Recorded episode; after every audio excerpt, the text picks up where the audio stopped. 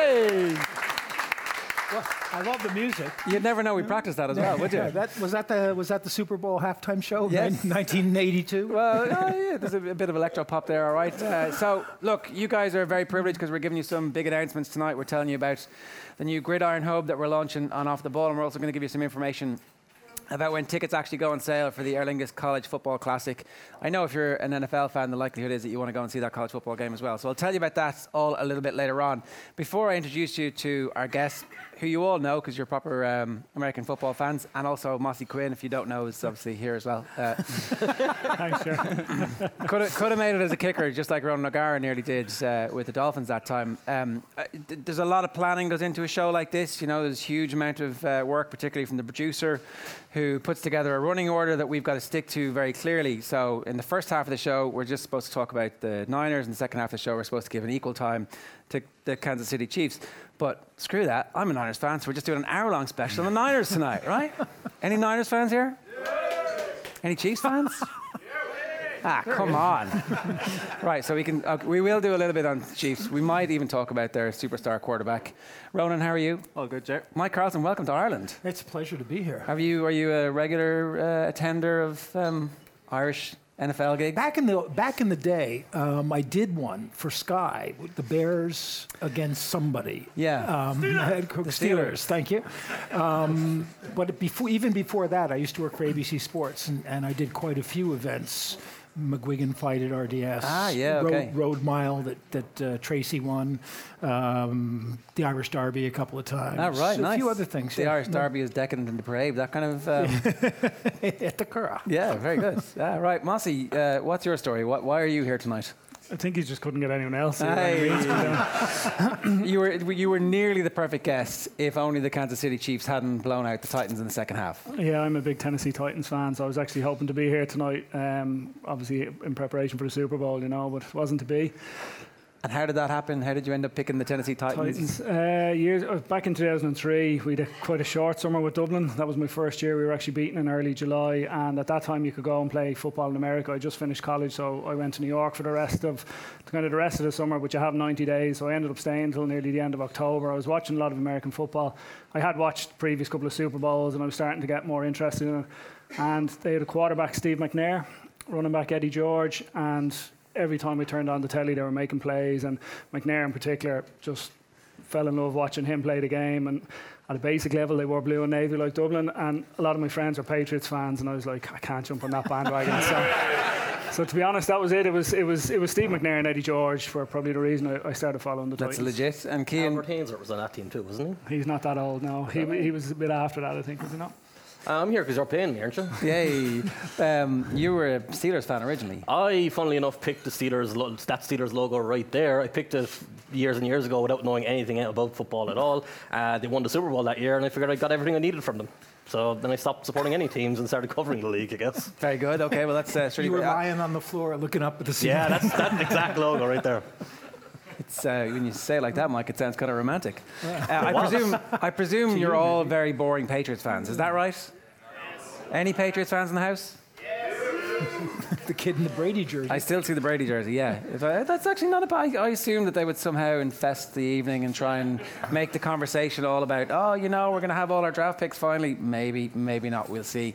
We could we could also do an hour on Aaron Hernandez. Wouldn't that be a good thing to talk about for an hour? you can all watch the Netflix stuff. Mike, let's start by talking about the San Francisco 49ers. Um, they haven't got a lot of credits, really. It's been when when the review of the games has happened from the divisional round on, their reviews have been short because the games have not been exciting. And so as a result, you don't really tease out the fact that this run game is doing historic things. This defense is playing as well as as well as any defense has It- played. It's, it's funny because there's a theme to kind of both of these teams, which which is coming good in the second half of the season when they got players healthy and when they got players back from injury. In the 49ers case, um, it's it's we were talking. I think we were talking on Monday about the defense, but on the offense, their offensive line was a mess, um, and the Chiefs' offensive line was a mess. And they got McGlinchey and Staley back healthy. And I remember I picked them to win a game that they lost because I figured, okay, now the tackles are back, they're going to roll. But it took them a couple of weeks to get back into into form, and and that just made that made a huge difference to what they do. And I think picking up Emmanuel Sanders made a, difference. They, it hasn't been a big thing in the last couple of weeks, but but it, it was there. And and there's two sort of defining games of this season, and the one in the NFC to me was almost certainly the 49ers win in New Orleans because that in effect, New Orleans, yes, they lost to Atlanta the game they shouldn't have lost, and that, that cost them a seed. But that 49ers win coming off the game in Baltimore, so it was even harder for the, the 49ers. That win against a good team set them for the playoffs, helped keep the Saints out of the playoffs, which I think, if, in all honesty, they would rather be playing Green Bay than, than playing the, Sa- the, the Saints, even if they hadn't killed Green Bay, you know, in, in week 10 or whatever yeah. it was that they that they did. So, you know, I, I think they deserve every bit uh, of where they are, and I think it's been a great coaching performance um, from Kyle Shanahan, and and probably too a, a really good general manager general managerial performance too, because I think he's got quite a bit of say in what goes on in terms of who they who they pick up and how they use them. I was listening to um, John Lynch today talking. He's the general manager of the 49ers, talking about how he got the gig, and um, he was talking to Kyle Shanahan after the divisional round game where the Falcons. I can't even remember who they beat to get into the, the Super Bowl, but he met him afterwards, and they were chatting, and uh, Shanahan was like, "Yeah, it's going really." He's basically pumping him for information about what's going to happen next, so he could drop it into the broadcast. He's like, yeah, "It's gone great, and I, you know, I'm definitely going to get a head coaching gig." But I don't have anybody to be a general manager. And Lynch went away for three or four days and was like, I couldn't sleep. And then I was realised, I want that job. It just, he just, and so he rang him up and said, I'd like that job. And Shanahan goes, but you've got a great job already. And it convinced him to give him a shot. And here we are three years later and they've turned it around. Yeah. It's funny, just sorry, Jared, to interrupt. Just on that, I was at a conference a couple of years ago and um, Paraag Marathe, who's the president of operations for the San Francisco 49ers, both from a business side of things and from the football side of things, he was talking about how they set their structures up, and a lot of teams, there's a bit of a disconnect between the ownership and the GM or the front office. And he was saying it was the first time the 49ers had gone to try and pair a head coach with the GM, but rather than you, you, see some organisations, the Jets last year and a couple of others who, who, generally make a mess of it, they actually tried to make sure they were compatible and put them into different situations to see how they react. It's all well and good saying, I want that job, but they actually went through that, the process to put that together. And it was one of the things I remember listening to it a couple of years ago, and it was the year they'd just taken over. It was 20, he'd, he'd one year done at that stage, and he was saying he came across very confident how they were a good match, they had a good structure in place, and that they were going to be very competitive over the next couple of years. So I know they had a down year last year, but you could kind of see it building towards that. Yeah, well, Jimmy G was injured last year. Um, can, this stuff is all so important in terms of um, teams getting this right because you can't fluke into a 13 win season unless you're the Green Bay Packers, uh, who at least have got this, this stuff right. I'm like, pretty sure teams fluke into 13 win seasons all the time because the way the regular season is set up. But I think what Mike said uh, was really important. That Saints game was kind of the blueprint for the 49ers to go through the playoffs and reach this point. Because if you go back to that Saints game, Garoppolo, like you mentioned, the biggest contribution he had to that game was not turning the ball over, not making any mistakes. They won that game with great play designs. Emmanuel Sanders had a huge game. They didn't win that game by Garoppolo coming out and playing like Patrick Mahomes. And we saw that last week on Sunday where he threw eight passes, where he Mostert carried the offense. And that's their blueprint. That's the way their blueprint has been. And Kyle Shanahan, being as much of a smart coach as he is, allows that to happen because most teams can't do that. And that's where I would disagree with Mike, what he's saying about how the two teams kind of mirror each other. They do in one sense, and, but they are completely different in terms of style. Because the Chiefs are going to re- rely on Patrick Mahomes so much, and we've seen it the last two weeks where they've basically forfeited the first quarter and then worked their way back in. Garoppolo can't do that. So if you have that, which kind of ties into the John Lynch's work, you have to build a roster that was that good. And for me, the best moves he's made have been Dee Ford and um, Nick Bosa this year because they had a huge amount of talent on the defensive line, but they were all big guys. They had no one who could explode off the edge. So what happened there is you brought in a defensive end on one side who's great, a defensive end on the other side who's great, and you've also improved the interior. So now you've got that front four can create a pass rush easily, and everything on the defense has gotten better since then. So John Lynch, who, someone who I was massively skeptical of because he was plucked from TV, which feels lazy, but John Lynch has done an amazing job, and he deserves a huge amount of credit for where they are. Jared, for all, for all the positives you can say about good preparation, there's an element of luck in it as well because for all the world it looked like the Colts were about to go for some dynastic success with Andrew Luck, a lot of cap space, great offensive line, and then all of a sudden he's out of the game and they're back to square one. And you see it in all sports. Like no one saw the Golden State Warriors coming, for example, in the NBA. You need a fusion of factors. The Patriots hadn't won anything before Belichick and Brady came together. So as much as the 49ers seem to have a good template here, you know, they, first of all, they have to win next week and then they have to keep going. Yeah, I, look, I, I don't know if they're going to win next week, and we'll, we'll come to everybody's predictions a little bit later on. But uh, is the point you're making that. Um, I think Ronan's point there is that you said before the show the 49ers are going to stay around for a few years and win a few Super Bowls. Uh, So I actually do believe that, and there's, there's reason to believe that because they're already paying the big money to Jimmy Garoppolo. Uh, So the You said um, it like it's a positive. but it is, it is because they've they've got their quarterback tied down at a rate that now everybody else has to beat.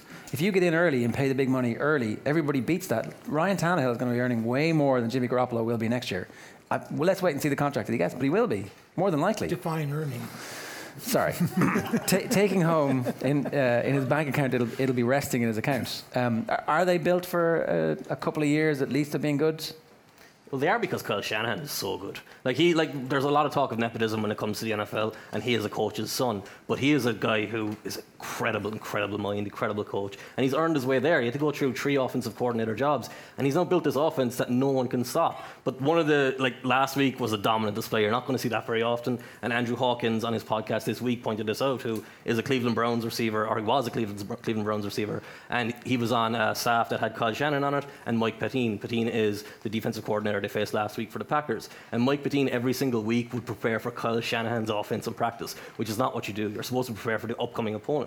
So what would happen each week is Kyle Shanahan's offense is getting destroyed, and but Kyle Shanahan is seeing exactly what that defense is going to do. And he remembered every single part of that, and that's why they couldn't stop them at all last week. So Kyle Shanahan is kind of like Sean McVay in that way, where he recalls everything, learns from everything, and adjusts everything. So as long as that's still happening, they're going to be a great team.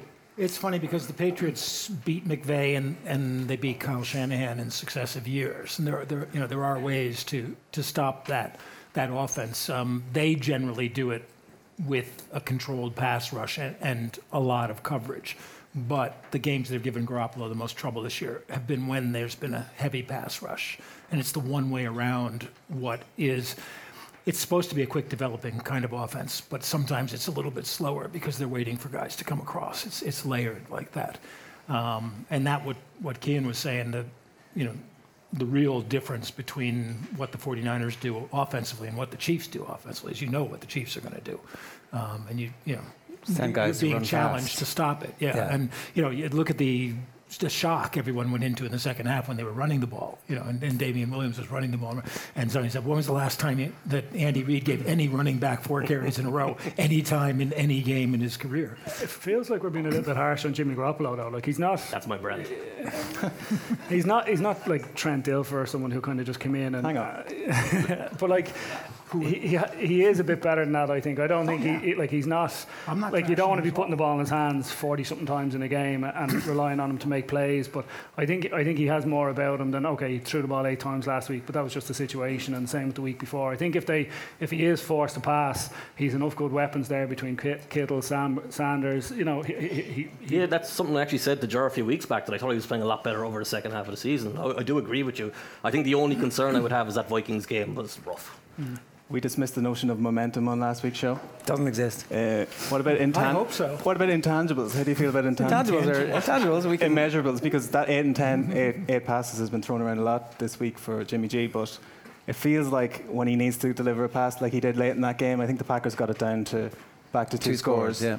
And they said they went all out to block the pass, and he found Kittle for 20 yards. Yeah. Like, I think in the situation where he needs to do it, he can do it. The only thing is the Chiefs are going to make him probably do it more than Shanahan wants him to do. So Jimmy Garoppolo has obviously been around. He has already got two rings from standing on the sideline and uh, holding Tom Brady's helmet. Hey. Fo- football helmet. It's nice work if you can get it. Hey, I, I know what I'm doing.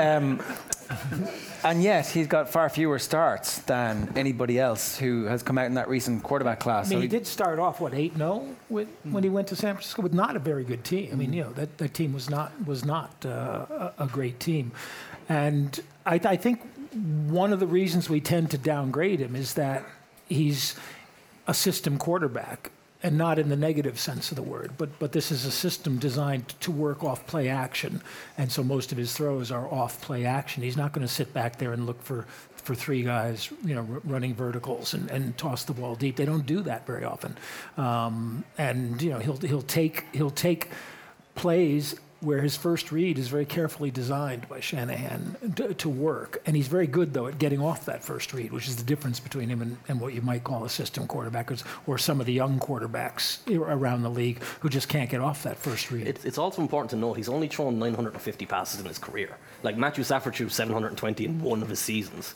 He's, he could get better over the years, even though he's older and been in the league. That was literally my next question. Can he get better? How does he get better? Like, what? What's you, you assume if he if he stays with Kyle Shanahan, there's no reason. Let reason. Jimmy be Jimmy. oh, what does that mean? Like, what what would that be? let him let him put him in a drop back offense and see what he does. Put him in a Patriot style offense. Um, you know, he looked good in preseason when he played for the Patriots. Well, he looked good in the starts that he made. You know, the couple of starts when Brady was suspended. The positives for him is his, his errors, his problems are generally self-inflicted. It's misreading coverages constantly. That's something you can grow out of. It's not like he's got clear limitations. It's not like it's Blaine Gabbert out there. Yeah. You know what I mean? It's, he can actually play the position of it. All of his interceptions have actually been almost exactly identicates where um, a linebacker drifts that he doesn't Jameis see. Winston style. And he throws it straight to that, that guy. There's, there's somebody over his head. It's almost like he's a shorter QB who's like not able to see over the line of scrimmage. But you can fix that, right? It was one. It was yeah. Well, you can and you can't. I mean, the, the ability, the most underrated ability of a quarterback is the ability to, to see what's happening, to, to see coverage. Um, and the really great ones see it before you even snap the ball. They understand what the defense is going to do. Um, I think I think it was Romo making the point what Mike Pettine was doing for Green Bay's defense. Or sorry, no, it was what Dean Pees was doing um, um, defensively was doing a great job of disguising the coverages from, from Tennessee, but it wasn't doing them any good yeah. in, in the end because Mahomes was, was figuring it out before before he could do that. But you, when you watched him, that's what he was doing. They were they were dropping guys, they were pull, pulling guys up, they were going back to to a three deep when, when it looked like they should be in a one. Just at the last minute. Yeah, and and it was it was a really good defensive game plan. It took it took Mahomes literally one series, and Romo was all over that. You know, and he sees he's got the outside. He's got the outside to throw, and he's got the outside to run, and, and he took full advantage of it. And that's where the touchdown, his scamper yeah. came along. It, was his touchdown that amazing when you consider that? Why didn't? Oh yeah. But why didn't they tackle him? Mm. Well, it, it, made sense to me because they needed turnovers to stop that offense. Like the, uh, the cornerback Tramaine Brock is the one guy who clearly went for the fumble. There's a safety who came across the middle of the field, like no idea what he was doing. He completely missed Mahomes, and he shouldn't have. But going for the for the turnover there makes sense because like you're not going to stop that offense consistently. So if you can get the turnover, it's a huge win for you. So it's either a touchdown now or in three plays. The first tackler, in yeah. fairness, is chasing him he's not in a good position to tackle. But the real problem with that play was it made it made no sense. The game plan they had three man rush with the spy. You do that against Lamar Jackson. You don't do that against Patrick Mahomes. Um, the 49ers defense is it a, a good system? Because here, so Robert Saleh is the defensive coordinator who finished second, I think, for the, the Browns job a little bit earlier on. At the start of the year, he was getting sacked. That was like that was the, the local media in San Francisco like this guy's no good. He's a bum. Let's sack him. And everybody was like, maybe we just let him see what it's like when you put Nick Bosa and Dee Ford in there. And now he's a head coaching candidate. So things turn around very quickly. But is he good? Is that a good defense? I think I think they've done they've done really well. Remember, um, they lost Kwon Alexander at the beginning of the season, so Fred Warner had to move into the middle, and he's been very good in the middle. I mean, he's he's tremendous um, in there. And Dre Greenlaw, the rookie, has played really well in coverage, especially, and that's going to be really important um, against the Chiefs because they put a lot of pressure on the second level of coverage, especially Kelce, but but they, they try to do that anyway. And you're so worried about the top of them taking the top off that that's where that's where you that's where you run into. You can't zone Kelce because he'll he'll find an open spot no matter what you do. So, so you've got to be able to man cover him. In a way, your linebackers become auxiliary safeties. Yeah, and um, teams that have done well. Uh, it's funny because it, the same applied to San Francisco, but um, teams with guys like Mathieu Budda Baker in Arizona have done well against the 49ers over the years. Um, not over, uh, yes, Matthew, over the years, but but this season because you have this guy who can come, who's a safety and a linebacker at the same time. So if you play him up in, into the box, he can cover um, or help cover because they're also short. And Kelce's. Budda Baker did well against them and gave up two touchdowns. It's yeah. George Kittle. He's he's yeah. going to get what he's going to get. You're going to try to keep him under control, and you got to have help behind and you. And you'll probably fail. Yeah. Kittle hasn't really been um, uh, a function of the offense in any way other than blocking for the last two games? Is that the type of thing that like you roll out these kind of secret like oh, remember the Irish rugby team are gonna have loads of secret plays for the All Blacks? remember how well that works? First 15 minutes were great. I, think you can flip things like uh, whatever the narrative is going into a game. Like there's there's pros and cons to only throwing eight passes last week, but a pro is you didn't have to show too much of your, your game plan, and you've got a lot of stuff there that, and as creative as Kyle Shanahan is, it allows them then to you know in terms of what's on film, what they like you were saying the limited number of passes of Garoppolo throughout his career, but even in the last couple of weeks. So I would say that's a positive. They've got to be looking at that saying early on in the game. I wouldn't be surprised to see them. I know to see them let Garoppolo get a couple of completions, get to Kittle early on, and try and get into a rhythm. Cian mentioned Shanahan Senior and that Denver team in the late 90s. They kind of took what they what the opposition gave them as well. They were a run first team, but Elway was there when they needed to deliver passes. And similarly with Garoppolo, I think Shanahan has, like you mentioned, uh, Kittle, Juszczyk as well is like a blocker in theory, but can get out in the open field and catch. And if he needs to do that, and both of them need to do that next week, they're well capable of it. We talked about this Monday, and, and my, my first thought on, on the game is that they're a play action team. They've run the ball, and if if they're going if they're going to see that Kansas City tries to st- sell out to stop the run, you can start passing right off the bat with that play action in the same play. Yeah, essentially, because it's basically the, the, same look, and and um, Kansas City's you know pretty pretty well designed to stop. You saw what they did against Tampa. You know, when if, if they've got Pennel and and um, and Jones and Nnadi all, all in there, they're they're pretty good at stopping the run. And Jones is quick enough to be able to chase if he's got to. But it's all zone block. It's all zone blocking from the 49ers. Um, you can't over you can't over chase. You know you have you have to keep your your lane commitment when. Can we just explain that? Because I think a lot of people probably don't understand that we're only beginning to see exactly well, how that works. So the, the, when the Niners are standing there and you're saying it's zone blocking. What does that mean? It means that instead of taking the guy over you and blocking him in one direction or the other, you basically are going one way or the other with, with the, the, way the zone the zone's set up to run. And generally, your back is not running to a specific hole; he's running to the daylight that opens up when you've cleared out one one zone or another. I've always thought of it as building a wall and having the wall move laterally, and then the running back determines where he goes based on how the defense. So there's in. quite a bit of intuition and skill involved in the running back picking the right hole. Yeah, and, and so what happens against teams, then you think of the Denver Broncos in the Elway years. Um, they, they were completely a zone blocking team with, with a lot of uh, chop blocks. In other words, guys coming down, if you're the defense, if you're the defensive lineman and they're taking you this this way and you turn to pursue, some guy's going to come behind you and take your leg out from, from behind, which is legal, but but not very nice. Yeah. Um, and um, what what happens is if you, you start over pursuing and then you then you get a lot of counters and you get a lot of play action bootlegs off of that because your linemen are all moving to one side. So you have to keep a keep a certain amount of discipline against that. So you would expect the Niners run game to have some success in this. I would have thought so. I yeah. mean, and, and they'll certainly use it because um, another another thing to remember is that play action doesn't depend on having a dynamite run game. It just depends on you faking the run. Teams that don't have great run games can still do have pretty good play action uh, passes because the defense has to at least look and see if that's what you're trying to do. You, you know, you can't just say no, no, they're not going to run the ball. They might well be running the ball. How much responsibility is there on Raheem Mostert in this game? Um, this became a very nerdy podcast, by the way. it's great, all right?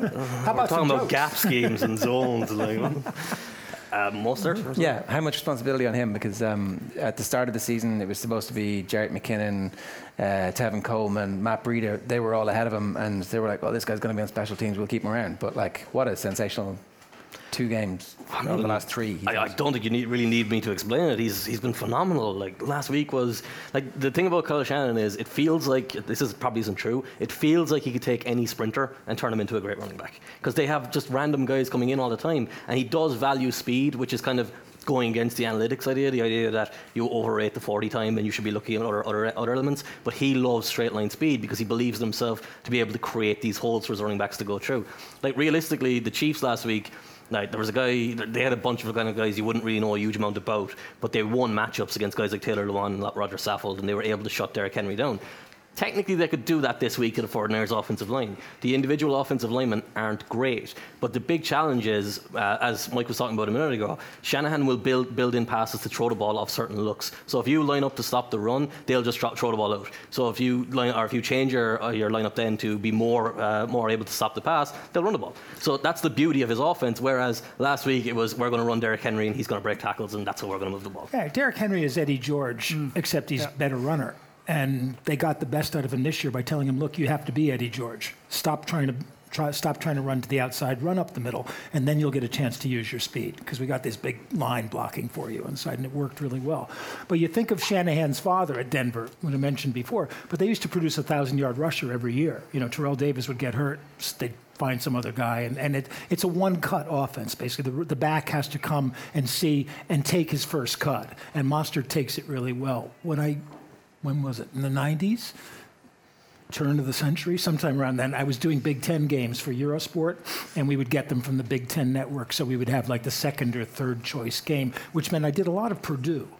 And raheem mostert was at purdue. Now purdue was always overmanned. Their offensive line was playing against defensive lines that were much much better than them and mostert didn't have a whole lot of space to, to go but he still you could see the the burst in him, and you could also see why once he was drafted, teams looked at him as a gadget player, as a kick returner, not as an every down running back. And I Yeah. think to me that what what Cian was saying, I mean that's Shanahan was one of the few people who would look at him and say, I can I can use this guy as an every down running back. This and is a be seventh good. team, right? Like he's gone through six teams. He's been Yeah. cut by six different teams, so it's not as if he's Yeah. been come into the league and hit the ground. You know, like Yeah. he's, No, he's he's obviously 27. taken him. Yeah, Yeah, and he was a running back at Purdue. He just never had any holes to run through. Yeah, it's not like he's a small guy. He's like he's you know big, but uh, phenomenal achievement for him over the last couple of weeks. But again, you would wonder, can they do this with any running back? Just a quick mention of Mike Shanahan, just to put some context on that for us, Mike. Um, he's basically acted as this auxiliary coach. Apparently, he's getting up at like five in the morning and studying tape for Kyle Shanahan, and um, Yeah, well, his relationship with Kyle Shanahan goes back to him and Mrs. Shanahan. she uh, she also carried his helmet. Um, but he's working. He's like I don't want to get too technical. Fair enough. the X's and O's we don't need for that one. Uh, but it's a it's a fairly random thing to have somebody in your building or like available as that resource. And he's still he's like 67, so I mean, people were talking about him for a head coaching job yeah. still. and know. then that just disappeared. That talk all disappeared. So Yeah. maybe the and, and someone mentioned Robert Saleh before. I mean, there's been a lot of talk about you know the Rooney Rule, not where it produces more Irish coaches than it does black coaches, basically.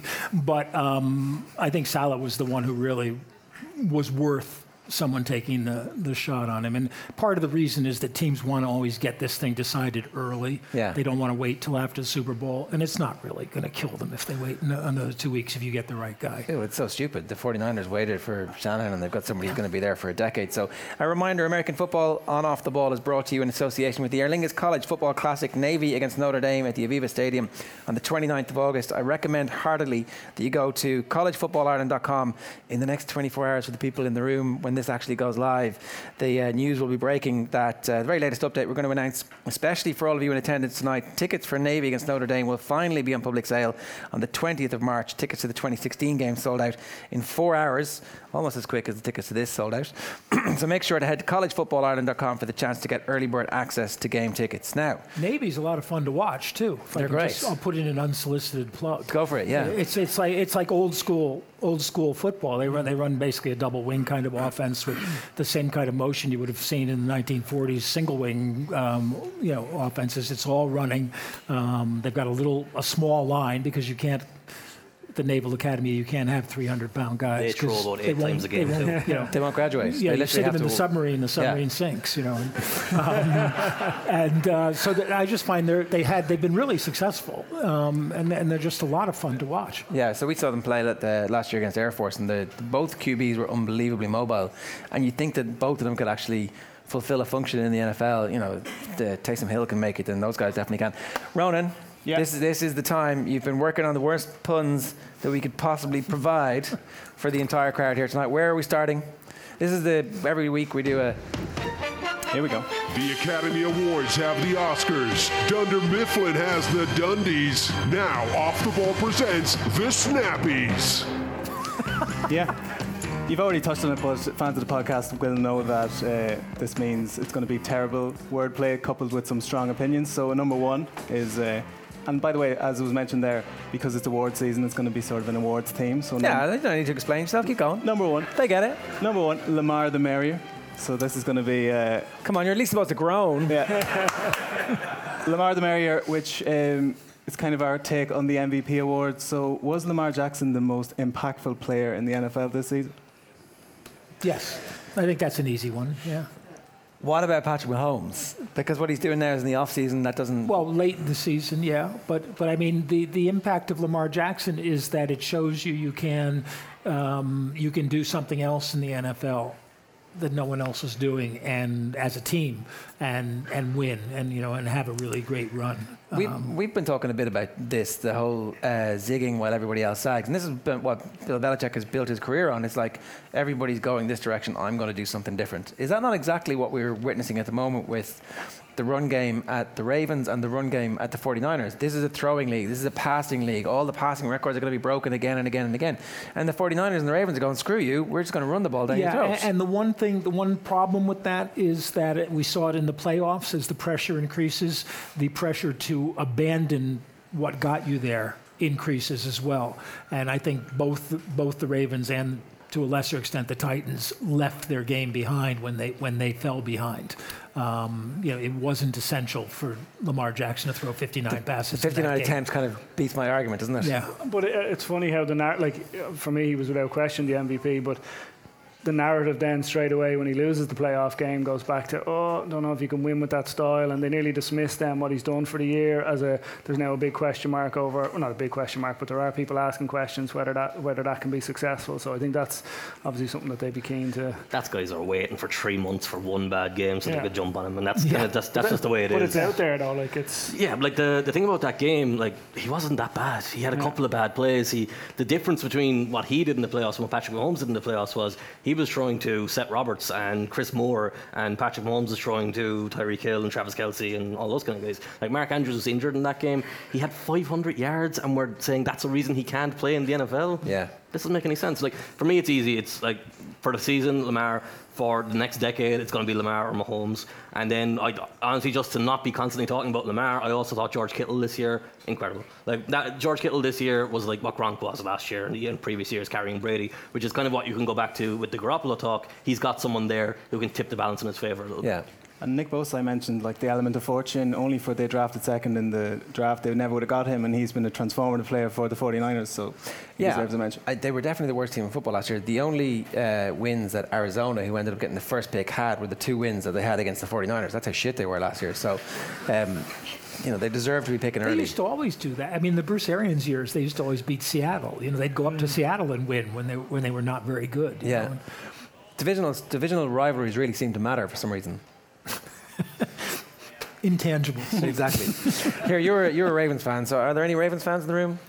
You should be Ravens fans because they're the most exciting team in the world. For sure. There's a Steelers uh, fan shaking he's- his head and looking at you right But now. he, he's like what Lamar is doing. It's like what Leo Messi does. It's you should stay up and watch, or you should get in a dodgy stream to watch the Ravens anytime you possibly can, because this is somebody doing things to elite athletes, making them look stupid. He made the Niners defense look stupid at various stages in that game. Like honestly, get on the Lamar bandwagon. I'm saying. It, It's a bit like Usain Bolt, the speed comparison, because he's going against guys who are top tier one percenters at their position, and he's gone. Like they've no, like it's it's not even the fat guys on the defensive line; it's cornerbacks and safeties can't get near him. It's just, we we made a big deal about Mahomes' touchdown run, and it is a big deal. But Lamar does that Week in, kind of week out. thing almost every week. Yeah. and we're starting to take it for granted. So don't. You must be unbelievably excited as a Ravens fan. Yeah, and the rate of improvement, we're going to talk about Joe Burrow later on, but uh, Lamar Jackson's younger than Joe Burrow, and the rate of development, granted that metric doesn't continue year on year, but if he continues at this form line, he's going to be the greatest athlete that's ever lived. Yeah.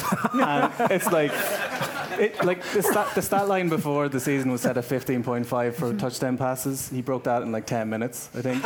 So he, he got 33 on the season, so I think it's going to even itself out, but eventually he's going to be very effective The player in shot this put's going to kill him in the decathlon. Maybe they um, they kept talking about uh, Deshaun Watson being Michael Jordan, but you kind of think Lamar Miller, has, uh, Lamar Jackson, not Lamar Miller, Lamar Jackson has uh, Freudian slip has a has a chance at that level of greatness. But I think the thing to really understand with him is his game is all, all the highlight reels are all there, all the speed is there. His game is based on being extremely precise within the pocket. His footwork in the pocket is phenomenal, and his accuracy is very good. It's not great, but he throws the ball with such timing and anticipation that it doesn't really matter. He doesn't need to be a perfect passer every Yeah. single time. So that's the foundation of his future. His explosive plays will stay there, but the foundation of their success is going to be that passing game. If he's Michael Jordan, then that makes Mahomes Steph Curry. Maybe, probably. yeah.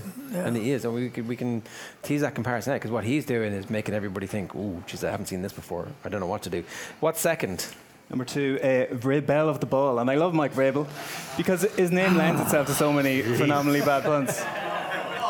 So, uh, coach, coach of the year, Mike Vrabel. Um, he's in the conversation, as is implied there. A few other obvious candidates. Uh, John Harbaugh, who's kind of reinvented how he does things, and maybe how the league is going to do things going forward. Harbaugh Uh, on the verge of getting sacked. Apparently, I don't yeah. know how real that was, but certainly the owner Mike thought Tom- about it. Mike Tomlin, who almost got to the playoffs with literally a duck at a, a quarterback. and then the two lads in the Super Bowl itself. So just wondering, I think uh, probably Harbaugh's going to get the official one, but in terms of coaching jobs this year, who did the best It's a job? tough one. Brian Flores. Yeah. Um, that team should not have won a game, in, in basically in, in, in the NFL. And tried not to. Yeah. And strangely, strangely enough, Belichick, it was probably his best year as a defensive coordinator, if not as a coach. But that team shouldn't have won 12 games, Yeah. even in that division. They were not a very, you know, Their good, great were defense, but they were not a very good offensive Yeah. team. And if they hadn't been beaten by Ryan Fitzpatrick, they'd have had home field advantage in the Exactly. playoffs. Yeah. Well, they like that. It's anyway, like that so. Atlanta win over New Orleans. Uh, Uh, kind of a, a bit of a random one for me this year was uh, Sean McVay, and it's for a very specific and simple reason that whenever there was a problem on his team, he didn't always find a solution, but he kept looking. Like his offensive linemen changed constantly over the first 10 weeks of the season until he found a group that mattered. And I think, like in any sport, like you, if you are on a team where you're doing the same thing over and over and over again and it's not working, you're going to get frustrated at your coach because you need to change to try something different. And to me, that's a huge positive for them moving forward. That's an interesting one because you, you look at Mike Zimmer, for example, as a guy who does the same thing over and over and over again, and it does work, but it only works to a to a certain degree, you know. And, and the question is, how do you get the boost up to the next degree? Yeah. Um, Mike Tomlin got a lot of credit this year for keeping the Steelers, and I don't think Pete Carroll got much credit for keeping the Seahawks. The Seahawks weren't that good a team either, but you know he sort of kept them in contention in, in a kind of rah rah Pete Carroll way. He did. The stuff that I listen to, though, seems to blame him for the fact that it's the final quarter before they unleash the quality that they have at quarterback in Russell Wilson. And I don't know. I, I don't know enough about the mechanics of how that relationship works or the game plan, which seems to be fairly rudimentary still. I mean, the, you would rather win a game. You would rather win a game within within your system, your formula. You know, where everybody's competing. You're not completely dependent on one guy. But Yeah. they've been they have been completely dependent on Russell Wilson, even when they had Marshawn Lynch, you know, running well, um, or Chris Carson running, running Yeah. well. You know, Yeah. they they have been Russell Wilson's team. In fairness, if we're talking about look, that was the luckiest thing that ever happened. That uh, the Seahawks ended up getting a delay of game penalty that moved the ball back from the one to the six, because Marshawn Lynch was all set up to do his second swan dive into the um, end zone, and, and they would have lost that game. And You that was a- Marshawn Lynch right now is probably in, in good enough shape to run. they should they should do But, that. uh, just on intangibles, we should mention Mike Vrabel because he's at the root of that atrocious pun. Like something I noticed earlier in the season when they weren't everybody's second team was that no matter what they did, a positive.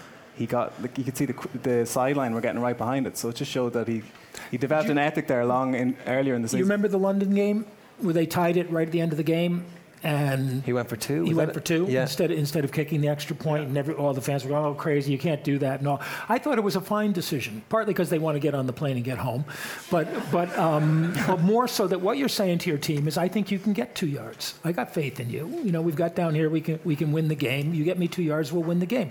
They didn't do it. The play didn't work out, but I think that your team doesn't you, your team doesn't take that as a negative, as a downer. You know, you get on the plane and say, this was a game we could have won. We let him down. You know, coaches generally think if I play by the book, no one's going to blame me. If I take the extra point, we lose in overtime. I was going to say, oh, tough loss overtime. If I go for it and I don't get it, people say, oh, you should have you should Yeah. have taken the played for overtime. I think the players think he had faith in us. It's a, it's a positive going forward. He Yeah. comes across as a player's coach, and you can see him in some of the warm ups. He's down there, like, and he's down with the offensive line guys, and he's going through technique. And that's not really to do technique. That's more to kind of show, build a connection with them, and you can see him doing that. And one of the things is the Titans. You talk about how, how teams are put together. I think they have like 28 free agents this year coming into the off season. So there's going to be a lot of change on the on that. But there's got to be free agents now looking at that team saying, "Well, he's a coach go." I want to play for," which I think is a big positive for them going forward. When, when they got the fat guy touchdown to, Yeah, yeah. To, um, Den- to Dennis Kelly or- Yeah. or, something, I was thinking the next time they're down there, the coach is going to come in and report eligible. Derrick Henry is obviously a free agent at the end of this year. Do you want to see him get the type of deal that the LA Rams gave to Todd Gurley? No, I, I, my own personal opinion. Like he was absolutely incredible this year, but like he's coming into his fourth, fifth year in the league now. I think you're getting to the stage where running back kind of. It's very, very unusual for running back to maintain those type of levels into that into that stage If of your career. yeah. So uh, certainly, like if he comes back, and it's not in his interest to come back on a team-friendly deal. Why would he? He's here to make as much money as he can while he's there. But I think you see teams kind of handcuffing themselves a little bit, little bit, giving big money to running backs. If you got a running back in the last year of his contract you, you start feeding him the ball 30 times a year, it's Yeah. kind of saying you're not worried about what happens Yeah. to him after the season. You know, It worked though. That was the. It definitely worked. Are you confident about what's going to happen next? Because this guy's a they good have to pay Tannehill as well. that's, That's, the that's thing. the problem. Yeah, you can franchise him for a year and see if he's actually as good next year. But I think with Derrick Henry, it's kind of complicated because, like, the way you've used him and the way you're going to use him means Mossy's right. The contract is not going to provide any value to you. But the other part of it is you can't just dismiss all running backs. Like if Christian McCaffrey, when his contract comes up, you have to pay him. Mm. And Christian McCaffrey is basically a wide receiver as well as a running back. And so that means he doesn't come off the field ever only if he's tired. So he's contributing in different ways, but he's also making the, the matchups really, really difficult. So for me, like if Derrick Henry offered any bit of ability as a receiver, I could entertain the idea of bringing him back. But he's not Todd Gurley. He's not Christian McCaffrey. He's basically Jerome Bettis, but in shape. So it's, it's and he's a bit of a monster. Like he runs between the tackles. That's pretty much how that works. And like he's not going to be any he's not going to be any great player. I don't think ever. This is kind of his peak. they, they have he has been their identity this year on offense though so again you go back to Vrabel talking about trying to build a team and trying to see where they're going forward if they don't re-sign him they're under a lot of pressure to get someone Yeah. it's not as easy to uh, while I dismiss not giving them the big money it's still not as easy to just plug in what you'd consider another hard running between the tackles running back Yeah, and the And the not- locker room wouldn't be happy. I'd say. Good trade No. For Leonard Fournette. That'd be good for my uh, fantasy They'll team. save money. They'll save money cutting Dion Lewis. That's Yeah. that's true. who they never used really, which was which was weird. It was all those get, let's get all those Patriots, and then they don't actually end up playing as well. It's almost like there's something in the water. Speaking of Patriots here. Go on, what's um, next? Our first less favourable award. So the playoff team most likely to regress in going into next season. And uh, this is the What's it off-season- called? this What's is it called? Brady Gaga. this is the They're off-season getting, scandal. they're getting worse. I know they're getting, they will get even worse after this. But um, this is the off-season scandal. I don't think anyone wanted to say Brady will he, won't he stay, will he retire? I don't know. He's probably going to go to the Chargers, but we'll see. But are the 12 and 5 Patriots the most likely team to regress going into next season? Cian. Well, before the show, Mike told me he used to be six foot three and a half, and now he's six foot two. And I feel like that's the direction Brady's going as well because of age. Like you look at him, he looks like a skeleton out there. There's no like he never had great athleticism, but now he looks like an old man trying to play football. The Patriots. Is it sacrilege to say they might be better with a different quarterback next year? It's not now. It's it's everybody thinks that, right? We're getting to that stage now where Depends on who the quarterback is. That's the problem.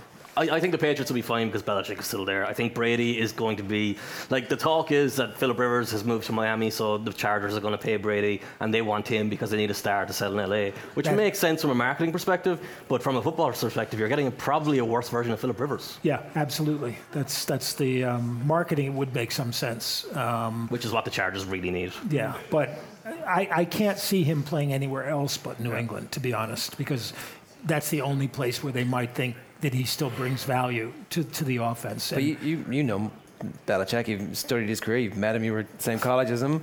Um, he doesn't want him anymore, right?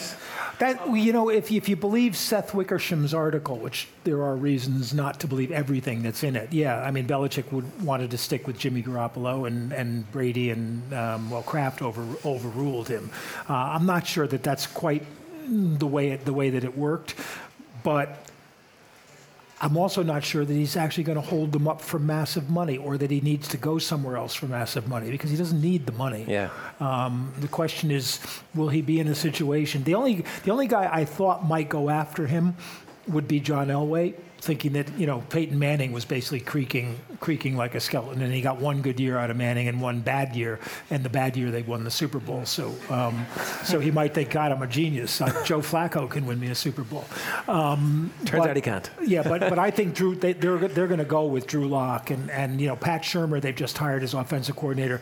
Pat Shurmur's just spent three years trying to figure out what to do with Eli Manning. He's not going to start all over again No, with that would Tom be hell. Brady. Um, Belichick needs he needs to get him better weapons um, and a better line, and that's basically the the problem when you think of what they lost. In the in the offseason and during the season, all, Yeah. all their explosive players were gone. Edelman's not an explosive player. No, anymore. Antonio Brown, like if he wasn't still completely batshit, would have been amazing for them.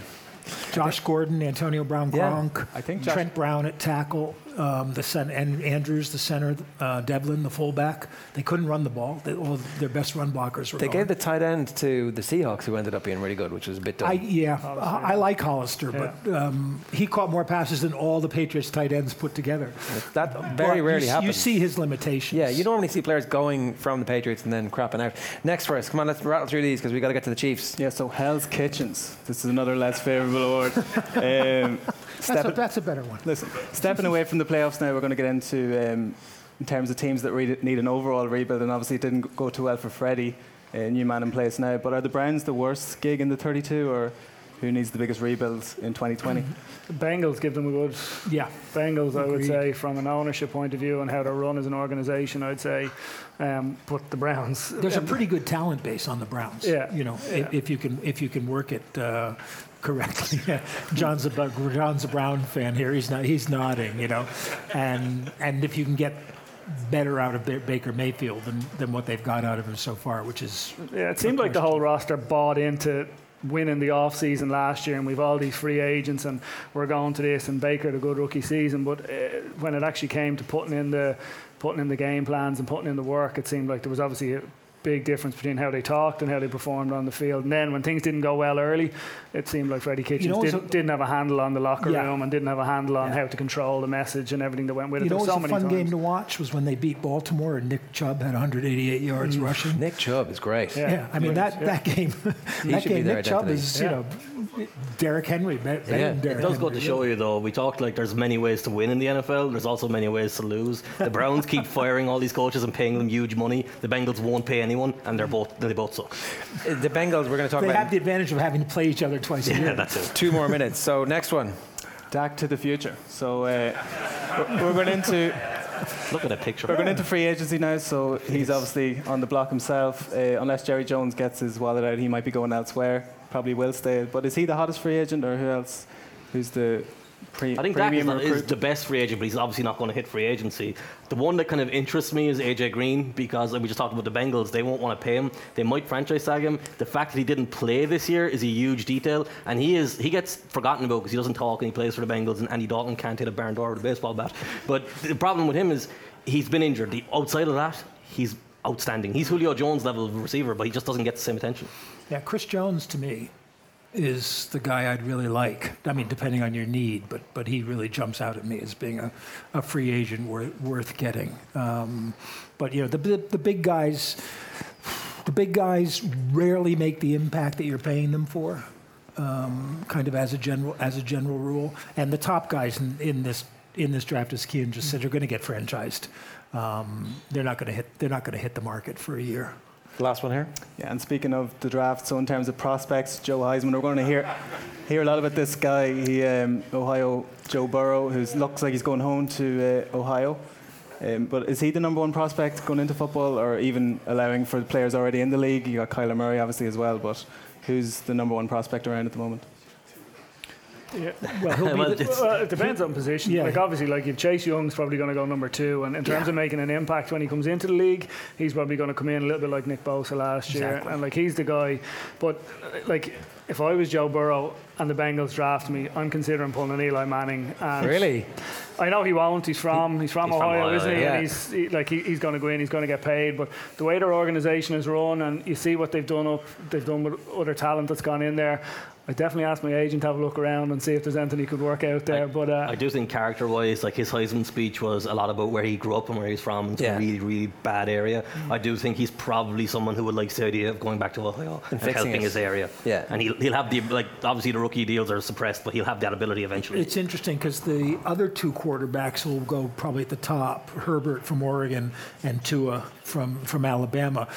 Right now, I would say um, her- that that Tua is going to would go to Miami, Yeah. and um, and Herbert. Herbert would go to San Diego if they don't sign a free agent. Maybe they maybe they do a fits with Tyrod Taylor, say for the year, Yeah. you know, and, and and bring him along. But that Yeah. would make a lot of sense. Yeah, okay. All right, a reminder that um, all of our uh, American football coverage on Off the Ball is brought to you in association with the Aer Lingus College Football Classic. But I do want to tell you about this, our brand new Off the Ball American Football Hub, where you're going to get the very latest news on all things gridiron, including the snap, the podcast, the latest news and reports from the Irish American Football League. Head over to offtheball.com forward slash gridiron. You can subscribe there, and we'll ping your email uh, with, ever, with any updates, and we'll also let you know whenever those tickets are going on sale as well. So let's go back and talk about the Chiefs, right? Um, Twelve minutes. how may I did that well, didn't I? if anybody has any questions, just stick your hand up. And we might um, take them down instead of talking. Look, I think the Chiefs are going to win this game because I think they're the best team in football. Their offense is irresistible. It is the stereotypical irresistible force meets a movable object, but in this case, the irresistible force knows how knows how to walk around you, knows how to jump over you. Like Mahomes is a different level at the moment, Mike. Yeah, and I, I was thinking um, yesterday. Now, if if if I were the 49ers, how do I how do I stop the Chiefs? And and and part of it is pass rush. Obviously, that that works against any team if you can keep the quarterback in the pocket, which is the key thing.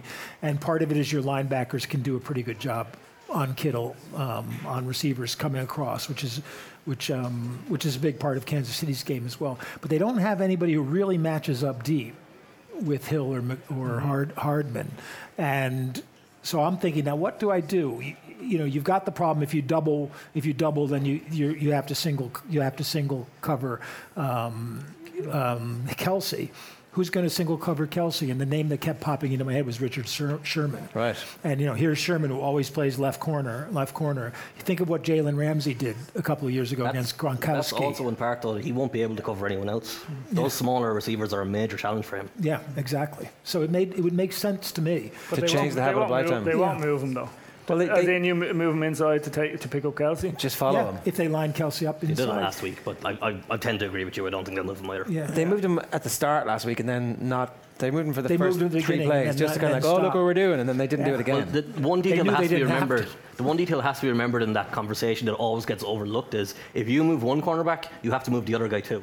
And the other guy might not necessarily be comfortable doing that. Because back in the day when the Seahawks had Byron Maxwell there and uh, Brandon Browner there, Mm. those guys did not want to move away from the right sideline. So part of the reason Sherman didn't move was because he, uh, he had to accommodate the other guy. And as we already talked about previously, the 49ers have a problem spot at the right cornerback position.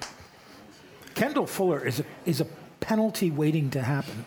He- he- He's, he's like Steve Nelson that they had the, the year before.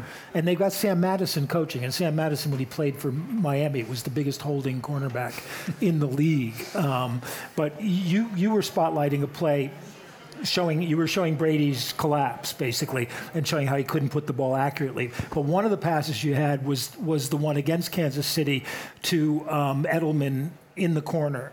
Um, in the end zone, the, the kind of go in, go out that they always run. I don't remember this at all. Yeah, but you were saying he, he you know, Brady overthrow, he puts it ahead, he can't make the catch. Of course, Oh, the one where he completely overlooked the open the- receiver in the the- middle? Yeah, he misses the guy open in the middle. But the reason he couldn't make the catch was that Kendall Fuller was riding him on the back and banging his helmet with, his, with his arm, and it worked. he was also the guy who tackled Dorsett, you know, two series before when Dorsett was open on the six-yard line or whatever. And he, I also I love that play just because Dan Orlovsky praised him for not throwing the wide open touchdown. Like we just can't criticize Brady. No, it's true. He's um, he's one of those sacred cows. But uh, if I'm making the case, Mossy, for the 49ers to beat this team, the only thing I can think of is the game that the 49ers played against Drew Brees in the Superdome, where it was back and forth, back and forth, and it just so happened that they had the ball last and they had enough time to win at the end. That's the only case that I can make that it's a 47 41 win with a last second touchdown. Yeah, well, I think Kansas City are going to score at least 35. Like, they're going to be up in the mid 30s anyway. They're going to score a lot. And I think for the 49ers, I think that night against the Saints, like, they had everything going from special teams, defense. Like, they had, and The, think the trick play with yeah, the. the, the, everything they needed seemed to come off that day, and I think that's why it's probably. And in fairness, if Shanahan is creative enough to, to be able to look at different options and, and try and create mismatches, and um, but they are going to have to try and keep pace with them, and that's why I do think they are going to have to get Garoppolo into it early because they, they can't keep pace just running the ball and running the ball. Yeah, if the Chiefs come out like they did in the last two weeks, where they drop passes in the first quarter and you know and kind of take it easy, they, they could be in a problem. The other thing I like about the 49ers defensively against them is that their front they don't have any big they don't have any slow guys up front really. You know armstead who's also a free agent i mean and he's a guy i'd be i'd be looking at. You know they're athletic they're relatively athletic big men and you know they'll move Bosa inside sometimes and, Yeah. and, and play outside, and that, that could be the answer to trying to stop them right right from the start. You know, So Dee Ford obviously played for the Kansas City Chiefs last year and famously um, came stepped offside in a play that ends up giving the Patriots the win. So essentially, the whole Kansas despised him for blowing their chances at winning the Super Bowl last year. He uh, he got traded to the Niners, comes to San Francisco and has a great season, but very injury interrupted tends to only play on third down when it's an obvious passing down. And so they've been kind of babying his hamstring through the whole season. In a game like this, where Patrick Mahomes doesn't have any obvious, like first down seems to be an obvious passing down, does he play much more? Does he have to play the whole game? no, they can't. Uh, same with Suggs. You know, um, uh, they, you've got guys who are basically going to play probably in obvious passing downs, and therefore what you're looking at is is throwing on the downs when you're when they're in base, basically. Um, although base for the 49ers tends to be nickel anyway with two li- two linebackers. I Actually, I, I, I disagree with that because I think any carry that Damien Williams has in this game is a positive for you. Like at this point, Patrick Mahomes is gone to another level where you just can't. You can just all you can do is hope that they sabotage themselves. And like I bet against Patrick Mahomes in college, and I was very wrong on that. And and, and I'm not going to bet against him anymore at this point because the guy is like like we we're talking about Messi earlier compared to Lamar, and every single thing you ask this guy to do, he does, and it's he's dug them out of two holes already. The 49ers will score, but if they keep the, the Chiefs' offense below 40, that's a that, that's a, that's a success. Like You- You're in the game at that point. You, Yeah. you've, your defense has done what they're supposed to do. Um, He's turning the NFL into the Big Eight. what What's Andy Reid like? What like at What's this Andy? Reid like? Yeah. He likes Mrs. Reid.